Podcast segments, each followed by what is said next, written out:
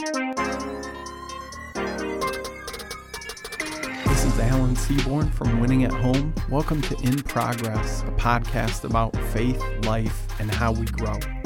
In this episode, I want to kind of do a part three of the episode that started talking about new birth into a living hope, and last episode where I shared uh, about my journey through depression and into meditation.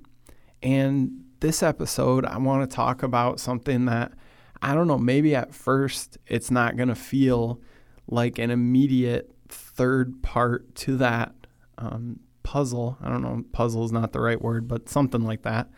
And I want to share about a passage from Revelation chapter 3.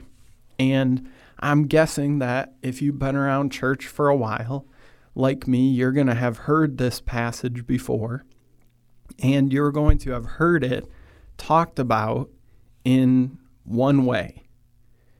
Every time I've heard messages about this passage from Revelation chapter 3, I've heard the same thing talked about. And so I just want to read this. This is coming, it, this is the last of the seven churches that, as John is exiled at the end of his life for preaching, for telling people about who Jesus is and what he wants to do in their lives, he is exiled to this island where he lives out the rest of his life. And as he's there, he experiences a revelation. And that's what the book is called. And it opens with John writing down the words of Jesus spoken to seven different churches around Asia. And so this is something that um, people have read and people have talked about and compared to okay, how does our local church community match up? Where are we on these seven churches? You know, are we uh, focused so much on something good that we're missing out on something that we also should be doing? Those are the kind of ideas here that John is recording that Jesus spoke. And the seventh church is the church in Laodicea. And this is what John writes as Jesus speaks. Revelation chapter 3, starting in verse 14. These are the words of the Amen, the faithful and true witness, the ruler of God's creation. I know your deeds, that you are neither cold nor hot. I wish you were either one or the other. So, because you are lukewarm, neither hot nor cold, I am about to spit you out of my mouth. You say, I am rich, I have acquired wealth, and do not need a thing. But you do not realize that you are wretched, pitiful, poor, blind, and naked. I counsel you to buy from me gold refined in the fire, so you can become rich, and white clothes to wear so you can cover your shameful nakedness, and salve to put on your eyes, so you can see. Those whom I love, I rebuke and discipline. So be earnest and repent. Here I am. I stand at the door and knock. If anyone hears my voice and opens the door, I will come in and eat with that person, and they with me. And this passage is, like I said, something that I had heard talked about several times growing up in church. And it's the famous you're neither hot nor cold, you're lukewarm. And Jesus speaking to these churches, to this church in Laodicea, and saying that because you're lukewarm, I'm going to spit you out of my mouth. I, I don't want anything to do with this not hot nor cold situation. And I'm guessing that, like what I grew up hearing this passage talked about, you've probably heard the interpretation of this passage of saying we're supposed to be on fire for God. And we're supposed to be all in. We're supposed to be spending all of our time. That's what it means to be hot, right? We are just, we're fanatical. We're emotionally driven. We're really excited about what it means to follow God. Or cold means we're just saying, hey, I don't want anything to do with faith or God or church or any of that stuff. And Jesus is saying, I wish you were either in or out. But because you're kind of saying that you're in, saying that you're following me, but you're kind of not really doing what you say, um, I wish you'd just be out. And that's the way that I always heard that passage interpreted.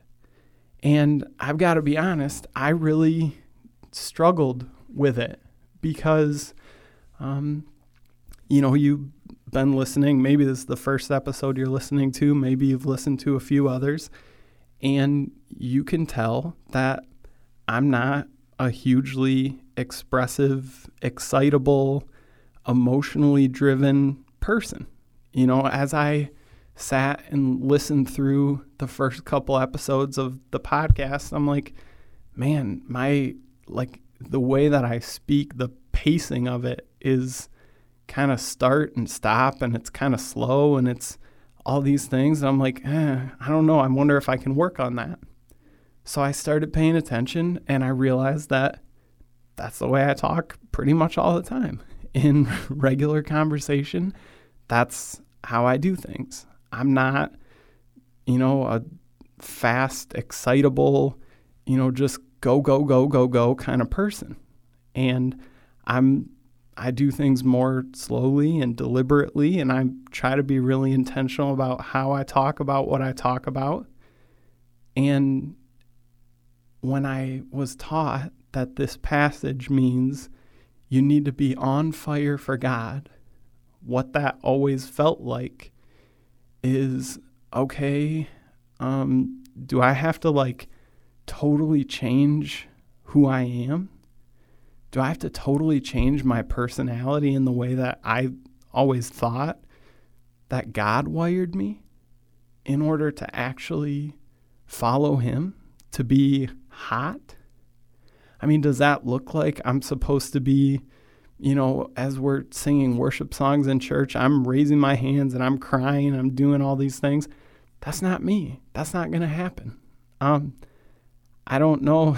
I don't know if I should say this or not, but I don't connect with the music in church. And I grew up, I can still remember the church that we grew up in.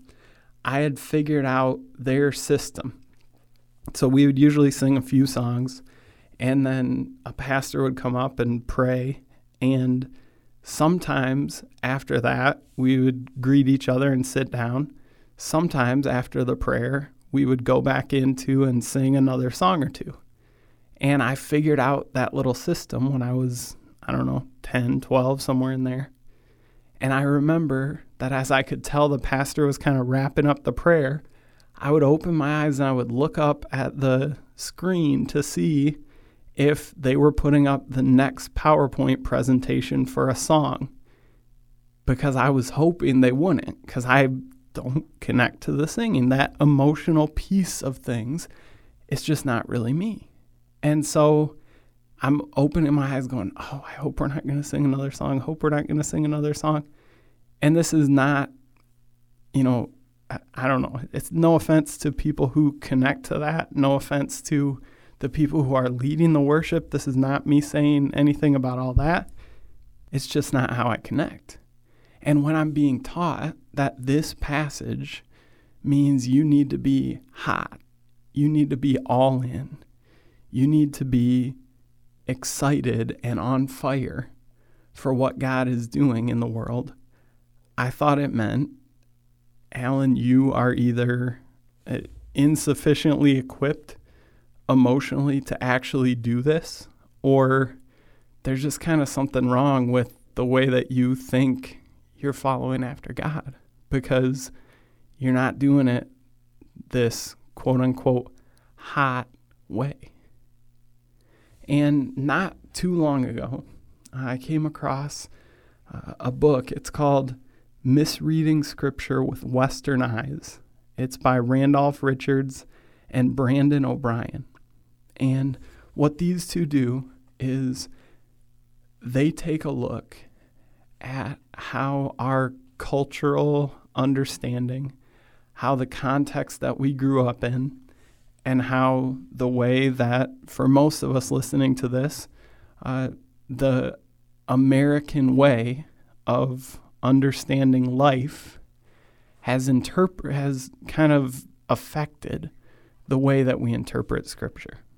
And so what they do is they take a handful of different passages and ideas in scripture and say, okay, here's kind of how we've traditionally understood this, but maybe there's more to this passage. And so this was the first time I had come across this idea of what was really going on here that Jesus was talking about in Revelation chapter 3. Because Laodicea, where this letter was written to, uh, it was nearby two other cities. One of those cities was Hierapolis, and the other was Colossae. And both of those cities were well known for their freshwater springs. Or maybe not freshwater, I think there was salt in one, but were known for their springs. And the theory, it's hard to know because we can go to where Laodicea was located 2,000 years ago, but things are obviously different than they were then. A lot of things are in ruins. A lot of things have potentially, the landscape has possibly changed. But the theory is that it may have even been possible to stand in Laodicea and to see Hierapolis, this city, on one side as you looked in one direction, and to see Colossae as you looked in the other. Well, Hierapolis was well known for having hot springs. And this was kind of like, you know, if you can imagine uh, 2,000 years ago, people that figured out how to go enjoy a hot tub, sauna type of a situation. Because there's hot springs here and the water's 90, 95 degrees. And that's pretty crazy. People could look potentially from Laodicea, and they could see these hot springs off in the distance. Now, because there were some mineral deposits and different things there, they also used um, that water and then some of the minerals that would be part of what was produced from this hot spring as kind of a medicinal purposes. And um, so they can look this one direction and they see these hot springs that you know like i say it kind of provides like a spa type of environment and a medical in some way type of environment. They can look the other direction to colossae and they can see famous for their cold water springs.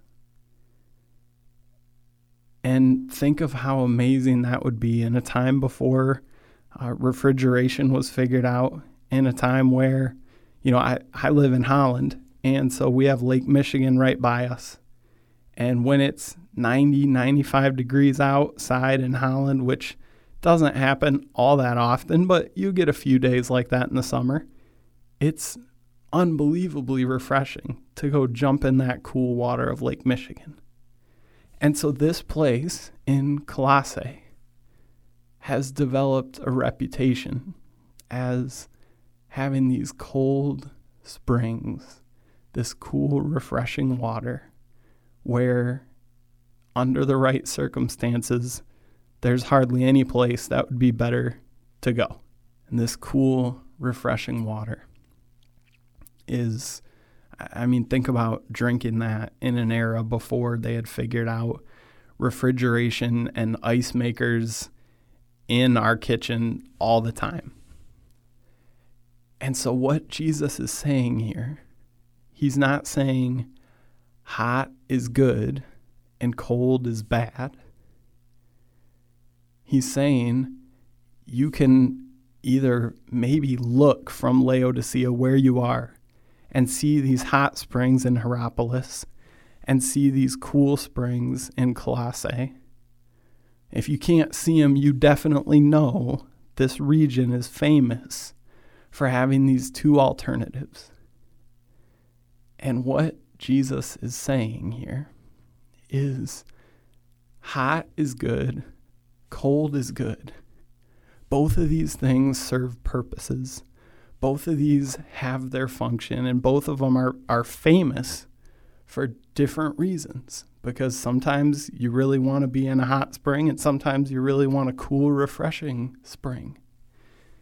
And he's saying, but instead,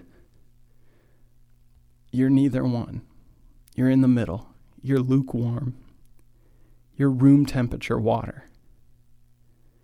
And I, I know I was thinking about it while I was kind of thinking through this. I know that they say that room temperature water is supposedly better for you to drink because it, um, you know, your body doesn't have to work so hard to heat it up or cool it down to match with your body temperature. But drinking room temperature water is nasty. When you're warm, when you just mowed the lawn or you've just done some exercising or you just whatever, you drink a cup of room temperature water and you're like, ugh, I, I don't like that. Hot or cold. Jesus is looking at this situation in Laodicea and saying, you, you know the value of hot. You know the value of cold. But what they lived in is they were far enough from these two cities that if you tried to transport some water from Hierapolis, the hot water, or the cool water from Colossae, by the time you got to Laodicea, you were left with lukewarm water. It wasn't hot anymore. It wasn't cold anymore. It was just kind of there. And Jesus is saying, when it comes to following me, when it comes to being my church, um, don't just be there. And when I came across this idea, I was like, wow, that's that's really freeing because I don't have to feel like if I'm not emotionally excited or over the top or engaged or whatever if i if i'm not manufacturing some emotion to make it seem like i'm hot like i'm on fire like oh i'm so excited about this. That's just not how i work. And to understand that what jesus is talking about here is not that. It was really refreshing and really um, freeing and uplifting for me to know, oh, okay, yeah, yeah, God did wire me the way that I'm wired. And He's not saying you have to totally change your personality and your wiring and your natural way of being if you want to be my child. And so he talks about this hot or cold He talks about this lukewarm, spitting them out of spitting that water out of his mouth.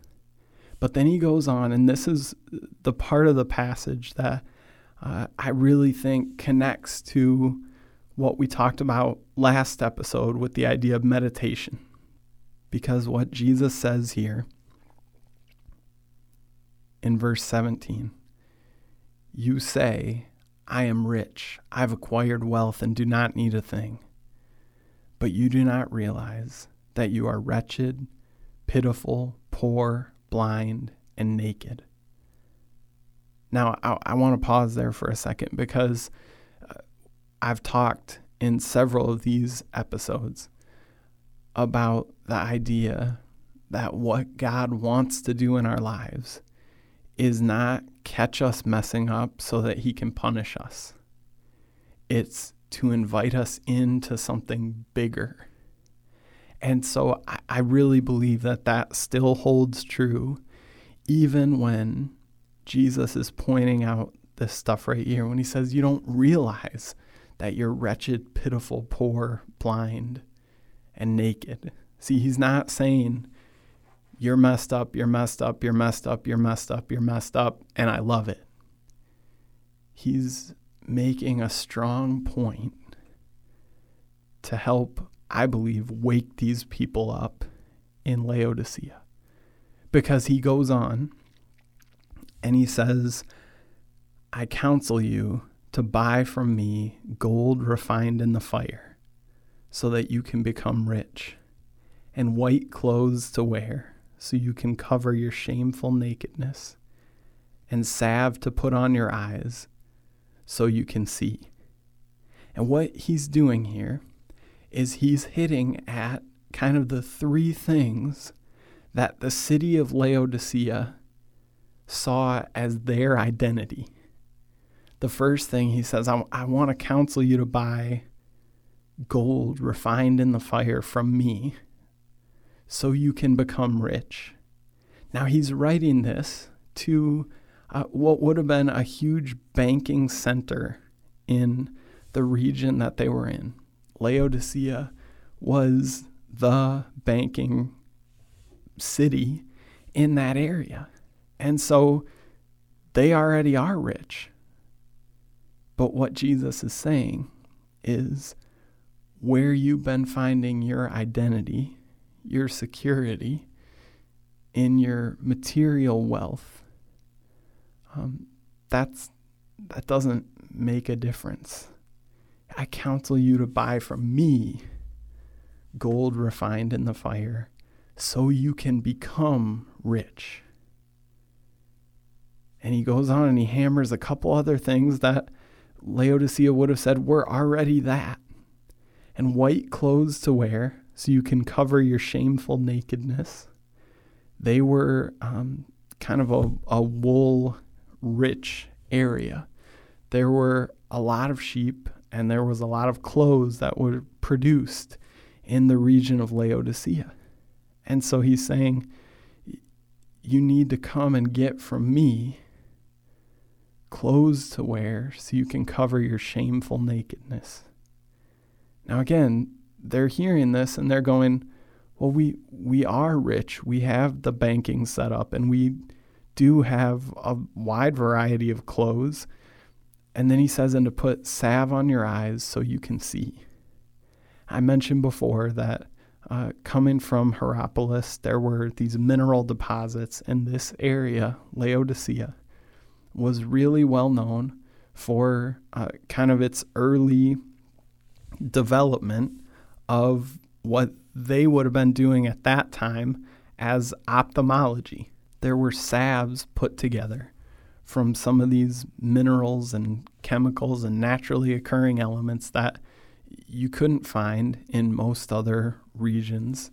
And they had figured out how to use this. We don't know what it was. I don't know really anything about how this stuff would even potentially work.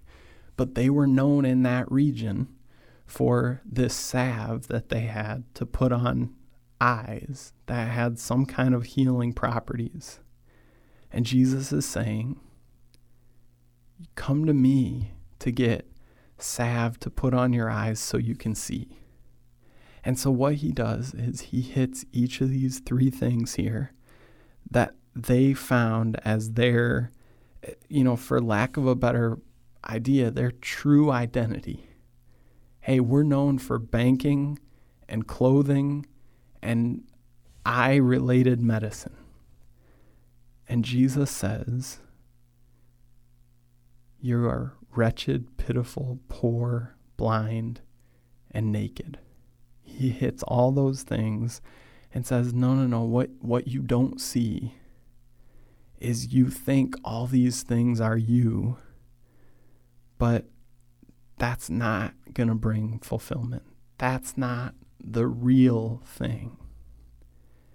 And like I said, this is tied in to what I shared about with meditation on the last episode because what I've found as I've been practicing this and as God invites me uh, to let go of some things, to stop trying to protect things that I think are kind of my core identity, right? If we allow people to see our shortcomings, um, then we can't really hold on to this understanding that we have about ourselves that we're self sufficient or that we're whatever. You know, I, I, think we can easily think that we're strong because we don't reveal our weaknesses or we think we're right because we won't say we're sorry.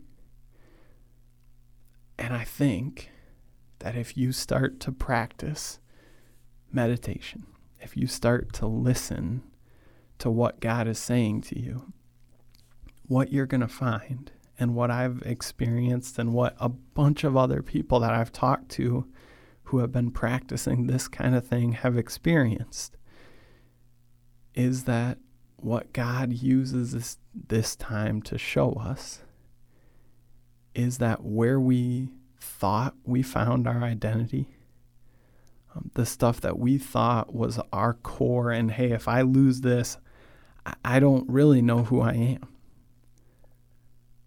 He invites us to let go of that stuff, to let go of the facade of perfection that we've spent a whole bunch of time uh, building, the unwillingness to apologize and say sorry and ask for forgiveness. And when we start to let go of this stuff that we thought was our identity, this passage in Revelation makes a whole bunch more sense because God is is speaking to these people who think they're rich, they've got clothes, and they've got their eye medication. He's saying, You're poor, you're naked, and you're blind. And this is not because he's trying to hammer them and say, You're you're so messed up I could never love you. It's because he's trying to say the things that you've thought are your core self, your true identity. He's saying that that's not right. Your trust is misplaced. Instead, come to me for that stuff. And I, had a conversation not too long ago with someone I was sharing about uh, in a one on one conversation talking about how um, God used this time of meditation to get me uh, past holding on to needing to be in control, especially as it related to my health stuff. But then I was sharing a little bit of how it led me on this journey of confession, of seeking forgiveness, of letting go of some of these things that I was calling me. And this person I was talking to, he said, Well, I kind of know the next thing that I need to do. But he said, I'm worried that if I let go of that, I don't know what's going to be left. I don't know who I am without that. And ever since we had that conversation, that idea keeps popping up in my head. And when I read through this passage in Revelation, that was where my mind went immediately, thinking back on what he and I had talked about of how when God invites us into something new, it's usually going to involve sacrifice and surrender and letting go. And some of the things that we're probably going to be invited to let go of are things that we think are part of our identity, are part of what make us who we are.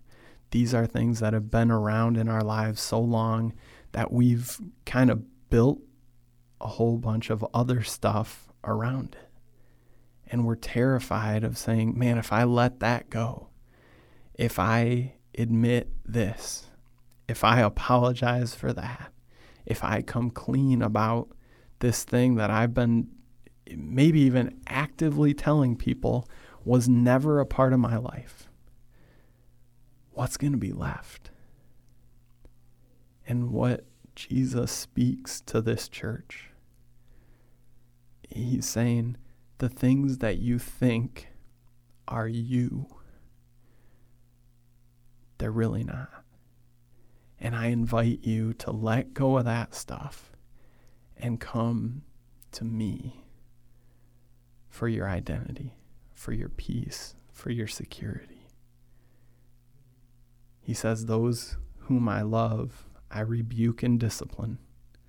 So be earnest and repent. Here I am. I stand at the door and knock. If anyone hears my voice and opens the door, I will come in and eat with that person, and they with me. Now, this ending here, Jesus saying, I'm standing at the door, I'm knocking, I'm asking for you to invite me in. What he's doing here, some of you might be more familiar. I grew up uh, going to a Christian school, and so I learned this passage in the King James Version. And in that, Jesus says, If any man hears my voice and opens the door, I will come in and sup with him, and he with me.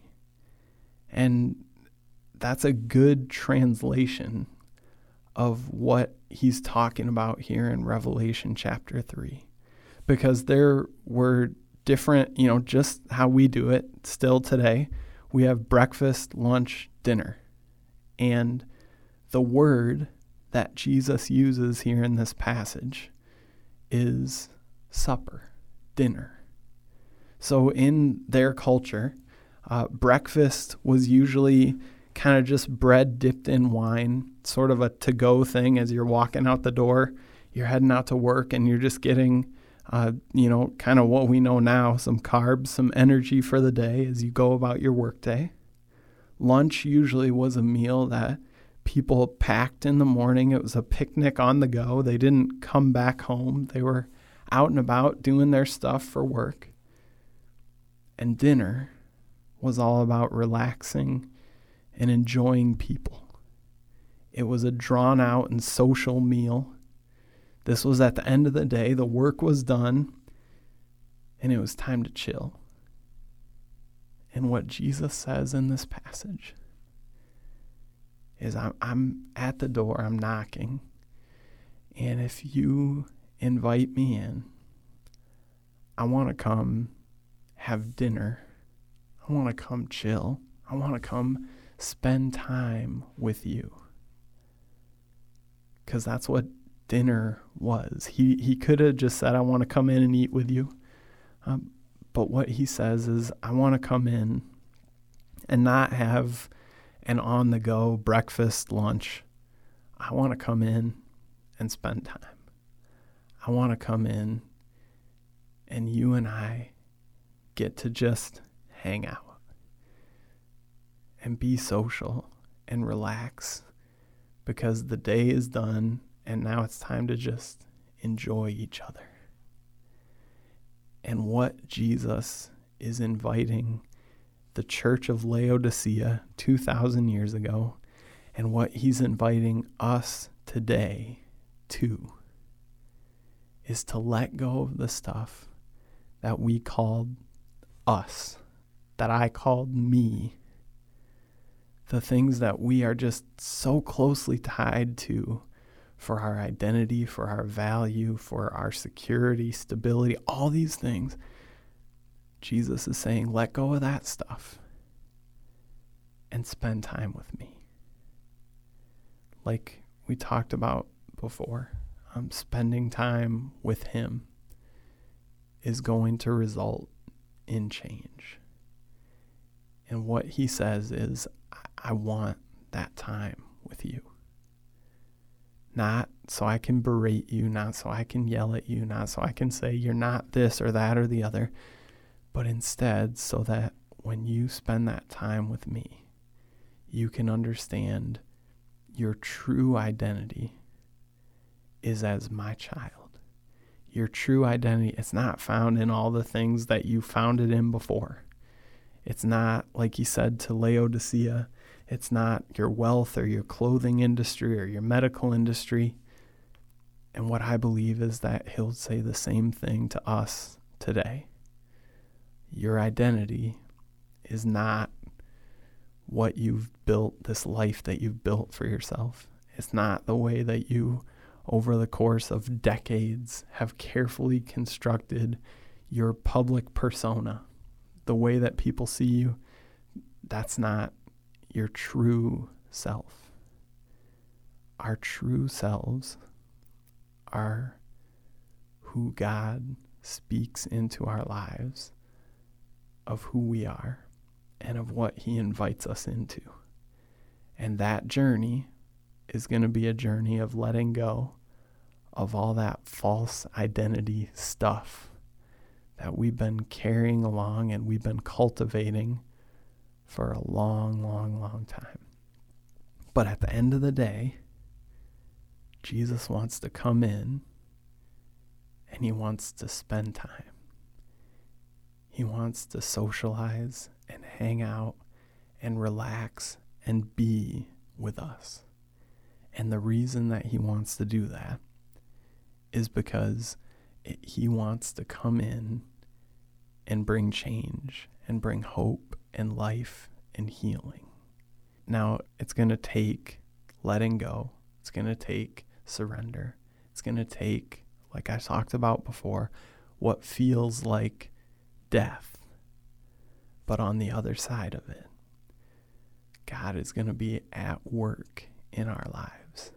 And when we let go of this false identity, the stuff that we think is us, but it's it's really not. When we let go, we don't find emptiness and nothingness, we find fulfillment.